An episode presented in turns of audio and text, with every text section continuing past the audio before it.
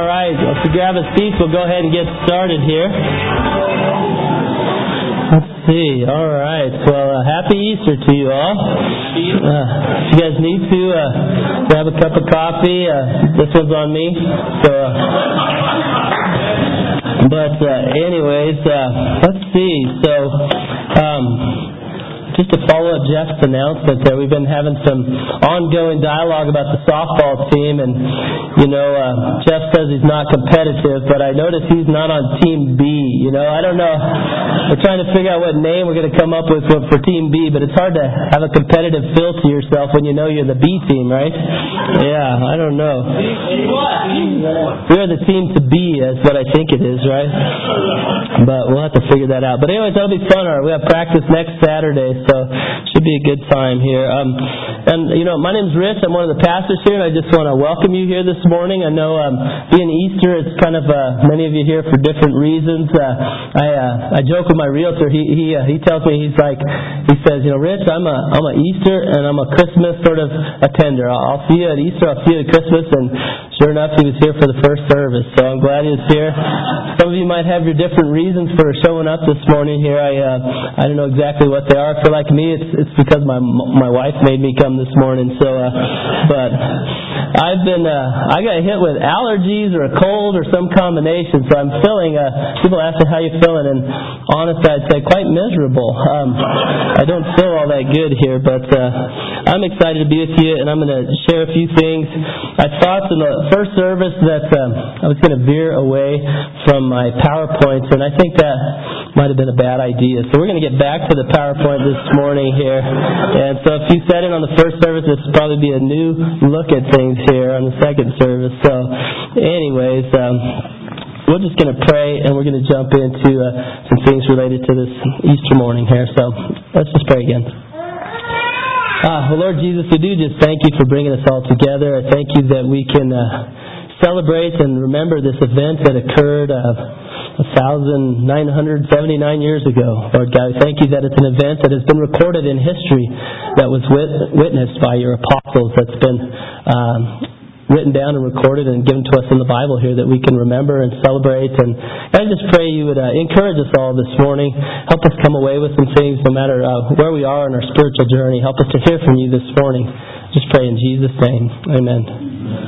All right. Well, um, you know, I noticed in the the first service last week that some of the jokes, some people had visited both services, and so maybe you laughed at the jokes in the first service and not in the second service.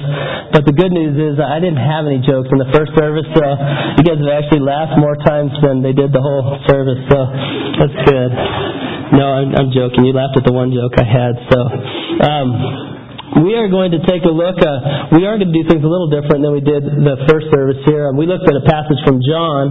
This one we're going to look at a passage from Luke related to that first Easter morning, the first uh, first Easter Sunday, if you will. Um, they didn't start calling it Easter until after the fact. We call it Easter today, but then it was just a Resurrection Sunday. And so um, we're going to read from Luke, but I want to give you a little excerpt at the very beginning of Luke. Um, we'll be reading Luke chapter 24. If you've got a house Bible, you can find it while I'm talking here. It's page 1047. So, um, but Luke at the beginning of his uh, his record here um, of his gospel account, he writes something at the beginning of it. John, at the end of his, John says, "Hey, by the way, I'm writing these things to you so that you may believe that Jesus really is the Christ, the Son of God." And um, you know, he he said, I specifically wrote down some certain things for you, but this is what Luke says at the beginning of his thing. Um, and I'll just read you verse well, 1 through 4 of, of Luke chapter 1. He just says, Many have undertaken to draw up an account of the things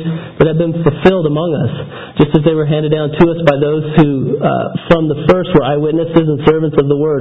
Therefore, since I myself have carefully investigated everything from the beginning, it seemed also good to me to write an orderly account for you, most excellent Theophilus, so that you may know the certainty of the things you have been taught. And, and Luke, from the very beginning of his gospel account, says, Hey, I'm, I'm writing this down in a very orderly, detailed way so you can know for certain these things that you've been taught. And, and I just think that's good to know. Uh, in general, his, he was a physician. I think he was probably a detailed sort of person. But he, he said, Hey, I'm writing these things down in a very detailed, organized way so that you can have a confidence that what has been recorded is, is true and accurate. And so let's read his, his account here, chapter 24, Luke. And we're going to read, um, it's a long chapter, so we're going to skip the middle section here. We're going to read verses 1 through 12, and then we're going to hit the end of it, the finale of the chapter. But uh, Luke chapter 24, verse 1. Um, on, the very, on the first day of the week, very early in the morning, the women took the spices they had prepared and went to the tomb. They found the stone rolled away from the tomb, but when they entered, they did not find the body of the Lord Jesus. While they were wondering about this, suddenly two men in clothes that gleamed like lightning stood beside them. In their fright, the women bowed down with their faces to the ground, but the men said to them, Why do you look for the living among the dead? He is not here. He is risen. You could say he is risen indeed. He is risen. That's a fun little tradition to practice. I'll keep reading. But um, anytime if I come across that again, you can say that again if you want. Um, Remember how he told you while he was still with you in Galilee, the Son of Man must be delivered into the hands of sinful men, be crucified, and on the third day be raised again. Then they remembered his words. When they came back from the tomb, they told these things to the eleven and to all the others. It was Mary Magdalene, Joanna, Mary the mother of James, and the others with them who told this to the apostles. But they did not believe the women, because their words seemed to them like nonsense. Peter, however, got up and ran to the tomb. Bending over, he saw the strips of linen lying, uh, lying by themselves, and he went away, wondering to himself what had happened. Now we're going to skip this next section on the road to Emmaus here and just uh, scoot ahead to verse 36 of the same chapter. Um, so Jesus had appeared to two while they're walking on the road um, outside of Jerusalem there, but then later in the day it says, um, while they were still talking about this, Jesus stood among them and said to them, Peace be with you. They were startled and frightened, thinking they saw a ghost. He said to them, Why are you troubled, and why do doubts arise in your mind? Look at my hands and my feet. It is I myself. Touch me and see. A ghost does not have flesh and bones, as you see I have. When he had said this, he showed them his hands and feet. And while still, uh, and while they still did not believe because of joy and amazement, he asked them, "Do you have anything here to eat?" They gave him a piece of broiled fish, and he took it and ate it in their presence. He said to them, This is what I told you while I was still with you. Everything must be fulfilled that is written about me in the law of Moses, and the prophets, and the Psalms. Then he opened their minds so they could understand the Scriptures. He told them, This is what is written. The Christ will suffer and rise from the dead on the third day, and repentance and forgiveness of sins will be preached in His name to all nations, beginning at Jerusalem. You are witnesses of these things. I'm going to send you what my Father has promised, but stay in the city until you have been clothed with power from on high. When he had led them out of the vicinity of Bethany, he lifted up his hands and blessed them. While he was blessing them, he left them and was taken up to heaven. Then they worshipped him and returned to Jerusalem with great joy. And they stayed continually at the temple praising God. So this is Luke's account of starting at uh, the very first Sunday, Easter service, the resurrection, and he carries it to the end where Jesus had spent time with them, and finally he ascended into heaven. Um, and and Luke kind of carries all of that in this chapter here. But um, one of the things I wanted to get you thinking about was I read an article this week that, that asked the question, it said, um, it asked the question basically this, what type of Christian are you? Are you a Good Friday Christian or an Easter Christian? And and I was wondering, like, well, that's a good question. What does that mean, you know? Um, and and basically, the article was getting at, at the idea: Are you a type of Christian that you know, if you look at the first disciples and you see what they were like, what were the disciples like on the day that Jesus was crucified and and the following couple days? Um, what was their attitude? What was the spirit about them? It was wasn't it a spirit of uh, sorrow and mourning and fear? It said they were frightened often. They had the doors locked because they thought the Jews were coming. Um, I wonder if there was not a spirit of guilt. I think of Peter denying Jesus three times. I wonder if he did not feel guilty for that. Um, their Savior, their champion, the, the one who was to come, just got crucified. He got put on the cross, and and there went all their hopes what sort of champion dies brutally on a on a cross? Um, and so I think if you know if you think about being a good Friday Christian, it's kind of the idea that well maybe you think your sins were paid for, and then life is just a fearful kind of get it done, um, you know, sad, maybe even guilty sort of experience, just like those first disciples were in those first couple days. But then after that, we see uh, once they interacted with Jesus as he rose from the grave, once they saw the empty tomb, once they talked with him, I love how this chapter finishes with a very different spirit about it here. Um, Luke just says then, uh, they worshipped him and returned to Jerusalem with great joy. They stayed in the temple praising God. You know, um, it just seems like there's two very different experiences, and I, and I wonder if our lives can have two different experiences, you know, depending on whether you're focusing on Good Friday. For me, if you ask the question back in the days, um, what's what's more important, the event that happened on Good Friday, the death and crucifixion of Jesus Christ, or the resurrection of Jesus on Sunday? What what's your answer to that question? What what do you think? I got some Starbucks gift cards up here I can throw if you get the right answer to that. Um, the resurrection. Um, yeah, you know, and I used to wonder, like, well, the reality is the resurrection, and well, really, our sins got paid for on Good Friday, so that's the really big deal. But the resurrection, in some ways, one one event proves the other event. The fact that Jesus rose from the grave was a way of saying, and by the way, I really could pay for your sins on Good Friday. I really could take the sin of the world to the cross with me. And, you know, I think there was some changes in the disciples. They went from this real fearful, cowardly bunch, uh, even around Good Friday. They had abandoned Jesus. They were in sorrow and mourning to this bunch that by the end of uh, their interaction with Jesus and when he ascended, they turned into a bunch that were uh, boldly proclaiming the things that they had witnessed, you know, and they, they had a radical change in their lives. And this morning we just want to look at a couple of uh, a couple truths that uh, from this Easter these Easter events that I think can they help change those first disciples, and they, and they hopefully can help change us a little as well. Here we're just going to look at a few of these uh, here. I forget which button is it. Number two, two. All right, there we go. So, and I really can't read anything I'm seeing here. I wonder, can I stand up here and look? Is that all right? So, you know, um, we have just a handful of truths from these Easter events. And this first one is actually not a Easter event. You know, Good Friday was Friday, you know, and Easter is Sunday. And so, um, but something significant obviously happened on Good Friday. And this is from John's account here. But he said at one point, as Jesus was on the cross, as he breathed his last, um, when he had received the drink, Jesus said, it is finished.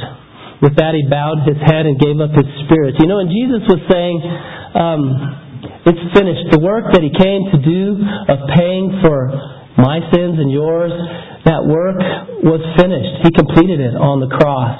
And you know, and that's, uh, I think it was something that took the disciples a little while to figure out how it fit together. You know, I, uh, I just think how they had to be reminded again and again. Jesus said, Didn't I tell you I'd be crucified and I'd be buried and I'd rise on the third day? And it just seems like the disciples did not get it. But um, eventually I think they really figured out he really did die on the cross and carries their sins and our sins with him. And that's something that, as it sank in, um, I think began to transform them. Another thing here, what verse we have here, sorry I can't read this. Um, he was pierced for our transgressions. He was crushed for our iniquities. The punishment that brought us peace was upon him. By his wounds we are healed. And you know that's uh, I think that kind of sums up Good Friday. We came here Friday night and we watched the Passion of the Christ movie, and uh, you know it's just. Uh, it's just hard on the heart every time. It kind of just, I come away with one thought. They share this verse at the very beginning of the movie from, uh, you know, Isaiah the prophet back 700 BC or so, and they share this quote here. But I just, the impression I come away with every time I watch The Passion of the Christ is, He did that for me. He took a beating for me. He took the punishment that was due me and all of us. But but true Christianity is when you catch that Jesus did that for you, and and you give your life back in gratitude. You know, and so that was one of the things that began to sink in for the disciples. Uh, let's see what else we've got here. The second one was um, really the resurrection was the proof that that he really did what he said he did on on that Good Friday there. Um, let's see, we've got a couple verses here. I like this one from Romans one. It just says through the Spirit of holiness, was declared with power to be the Son of God by his resurrection from the dead. Um, Jesus Christ our Lord. It was just saying that the resurrection really declared, you know, He really was God in the flesh. If His miracles and everything else was not enough, uh, rising and overcoming death was kind of the exclamation point of it. This one also said uh, Acts. It starts off Luke again recording Acts. He says, after his suffering, he showed himself to these men and gave many convincing proofs that he was alive. Um, you know, it's really the resurrection was a turning point for these disciples. They went from we had high hopes for this guy Jesus. He did all these miracles to it kind of resurrected their hope in, in who he was. That uh, even though he wasn't just going to be their king to save them from the Romans and things like that, that there was maybe um, there was still something still to come about him that they were starting to realize. I do like um, you know the importance of the resurrection here. There's a, I've got a a little quote I'm going to read to you from uh, is from Tom Short. Some of you know him. He's a campus preacher that goes around um, all over the country here. But he has a um, a little write up he does on why Jesus, why Jesus is the way to heaven. And I just like what he says here about the the facts of the resurrection. You know, he says. Um, there are certain facts that few historians would ever deny. Jesus lived. He was crucified by the Romans, died, and was buried. But it doesn't stop there. Three days later, the grave in which he was buried was empty. Obviously, there is debate and controversy over what happened to the body, but there can be little argument that the body was gone from the grave. Furthermore, the historical record tells us that a small band of his followers who had gone into hiding to save their own lives boldly went forth to tell the world that they had personally seen, talked with, and touched Jesus after he had risen from the dead. In fact, the whole Christian religion hinges on whether or not the resurrection really occurred. No one has ever offered any evidence that those who claim to have seen the risen Christ lied or were tricked. The witnesses were honest men who had nothing to gain by making up a false story. In most cases, these witnesses were thrown in jail, persecuted, lost all their earthly possessions, and ultimately suffered a cruel and painful death rather than deny the resurrection. Those who, examine, who have examined the evidence have concluded beyond a reasonable doubt that a genuine miracle occurred. A man who was dead came back to life. And really, this is. Uh, you know, it is one of the, the fundamental things of Christianity. You know, Paul at one place says, uh, you know, if this didn't happen, uh, then it's, you know, uh, let me see, do I have my verse here? Uh, yeah, this, this verse here, it says, um, If Christ has not been raised from the dead, then our preaching is useless, and so is your faith. More than that, we are found to be false witnesses about God, for we have testified that God, uh, that He raised Christ from the dead. And so, you know, Paul was saying this is so fundamental that if it's not true, all of us that are testifying to it are, are lying. And this is all pointless. But then he goes on to say, um, let's see here.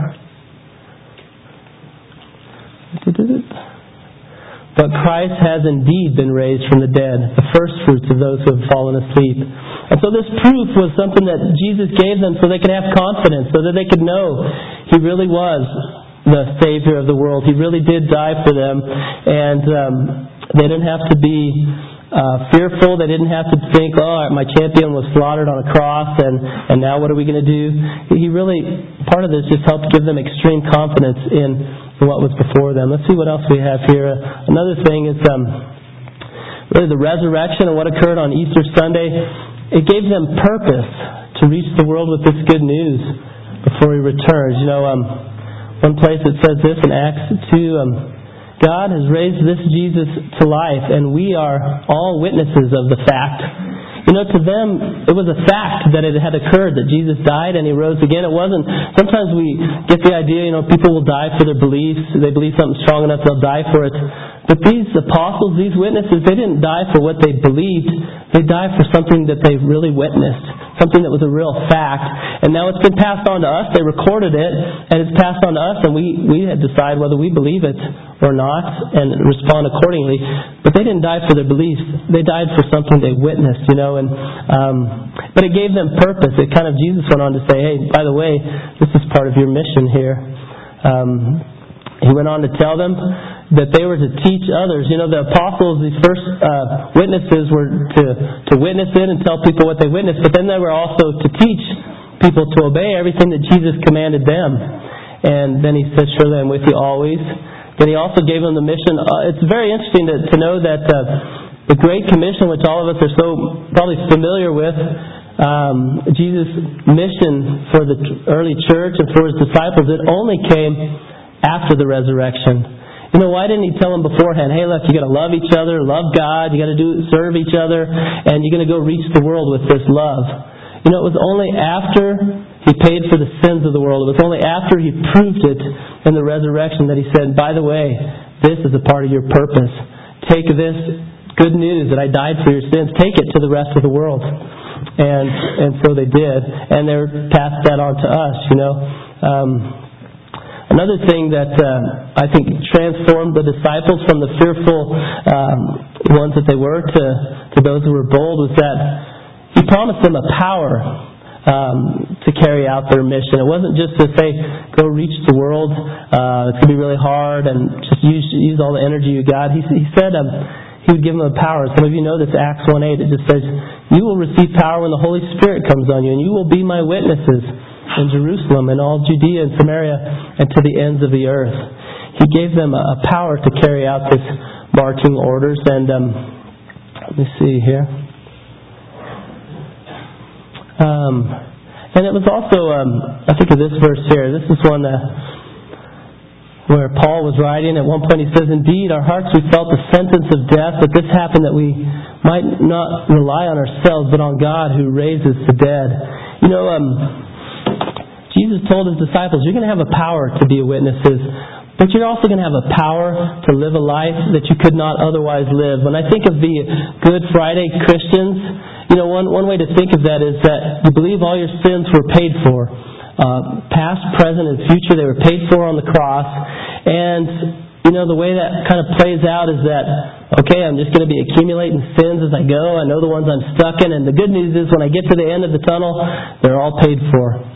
But you know, an Easter Christian has a better message. Not only are your sins paid for, but you are empowered to live a life uh, that overcomes sin. The same power that was exerted to raise Christ from the dead is the same power that He has promised each one of us.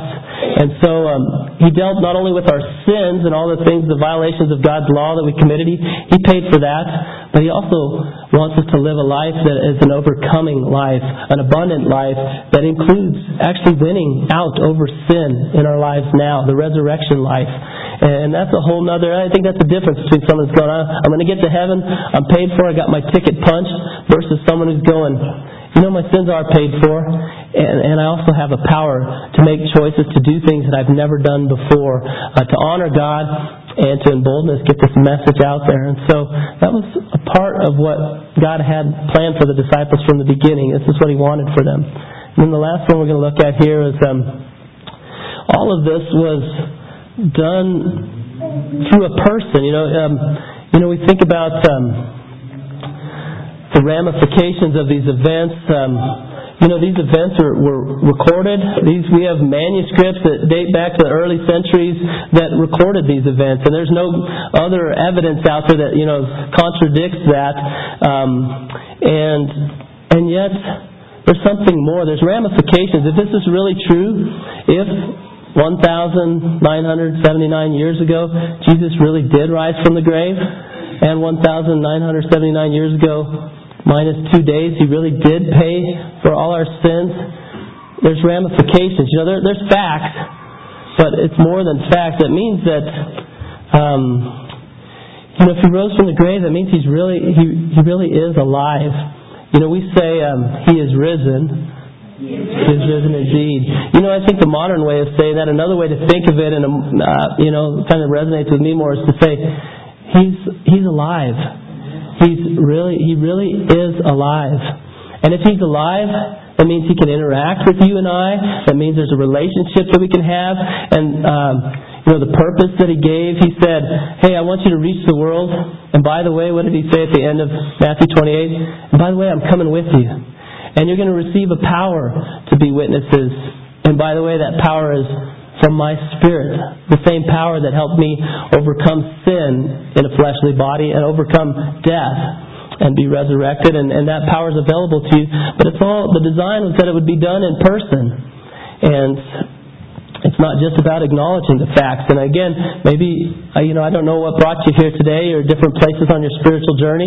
Maybe you're the the Easter and the Christmas, and I'm glad that you're here uh, for whatever the reason is. Maybe your wife made you come here too, um, but but the point is that if you look at these facts, you, you need to realize God has confronted us with a, a truth beyond the facts that there's really a person who really did die for you and for me. And he really did prove it by his resurrection. And he really did say, I'm coming back. I'm coming back for those who respond to my love and my forgiveness. And really that's the, the heart of the Firehouse Church is that we want to show people God's love and we want to share with them what Jesus did uh, to rescue us. It was a part of God's plan from the beginning to die for us and carry out God's rescue plan. And then, you know, once people respond to that, they respond to a person and they invite this person into their life and he begins to transform you and make you into a disciple, um, following him now and, and being with him for eternity. And so, um, but there's a few things you know to think about here. If he's really alive and he, he really is with you now, if you're a believer, Jesus would say, you know, he'd say this: I, I'm with you. I'm with you right now, and I'm with you always.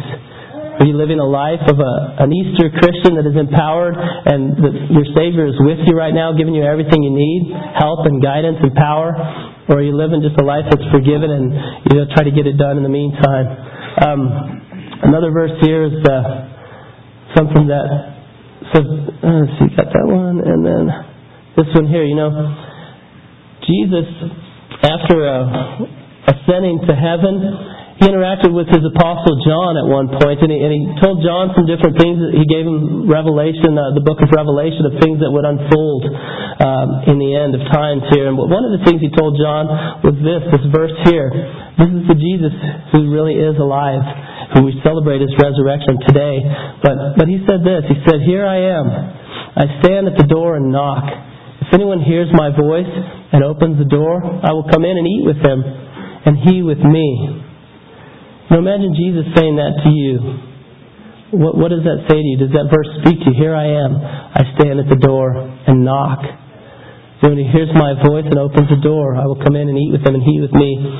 This is a verse we've shared on many mission trips that we've taken. Um, back in Fort Collins, I was a part of several, uh, I think we did three mission trips to Italy.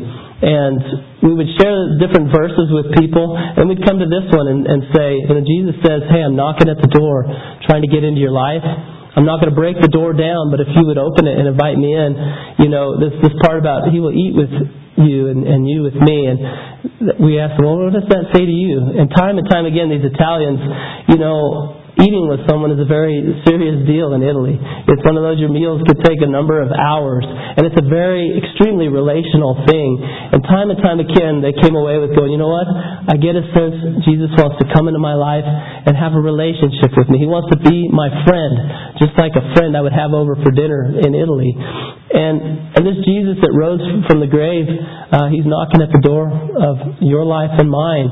And I know it took me 24, 25 years of thinking I had it figured out to realize I actually needed a Savior. I needed someone who did pay for my sins. I, I was one of the good people until I started finding out, according to the Bible, I was not one of the good people. And I finally opened the door of my life to Jesus Christ when I was almost 25 years old. And, and He came into my life and He began to change me. You know, these very things I share with, I, I realized that He paid for me.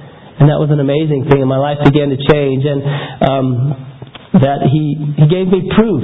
He doesn't want me just to be like, oh, you're a Christian and you just got to check out your brain and check out everything else. Uh, no, he, he gave me proof that I could be confident about this faith. I can have certainty in an uncertain world. And then he gave purpose. He said, by the way, go tell people this good news. It's been good news to you. And when I discovered he died for all my sins, I was, it just blew me away for a while, but then I caught on to the idea that he wants me to take that to other people. And, and not only do that, uh, the purpose, but to, to do it with power. He, he wants us to share, not scared, and, you know, he wants us to share in his power and in his love. And if you've ever had the opportunity to share your faith and share about what Jesus has done on the cross and in your life, and do that in power, there's nothing else quite like it.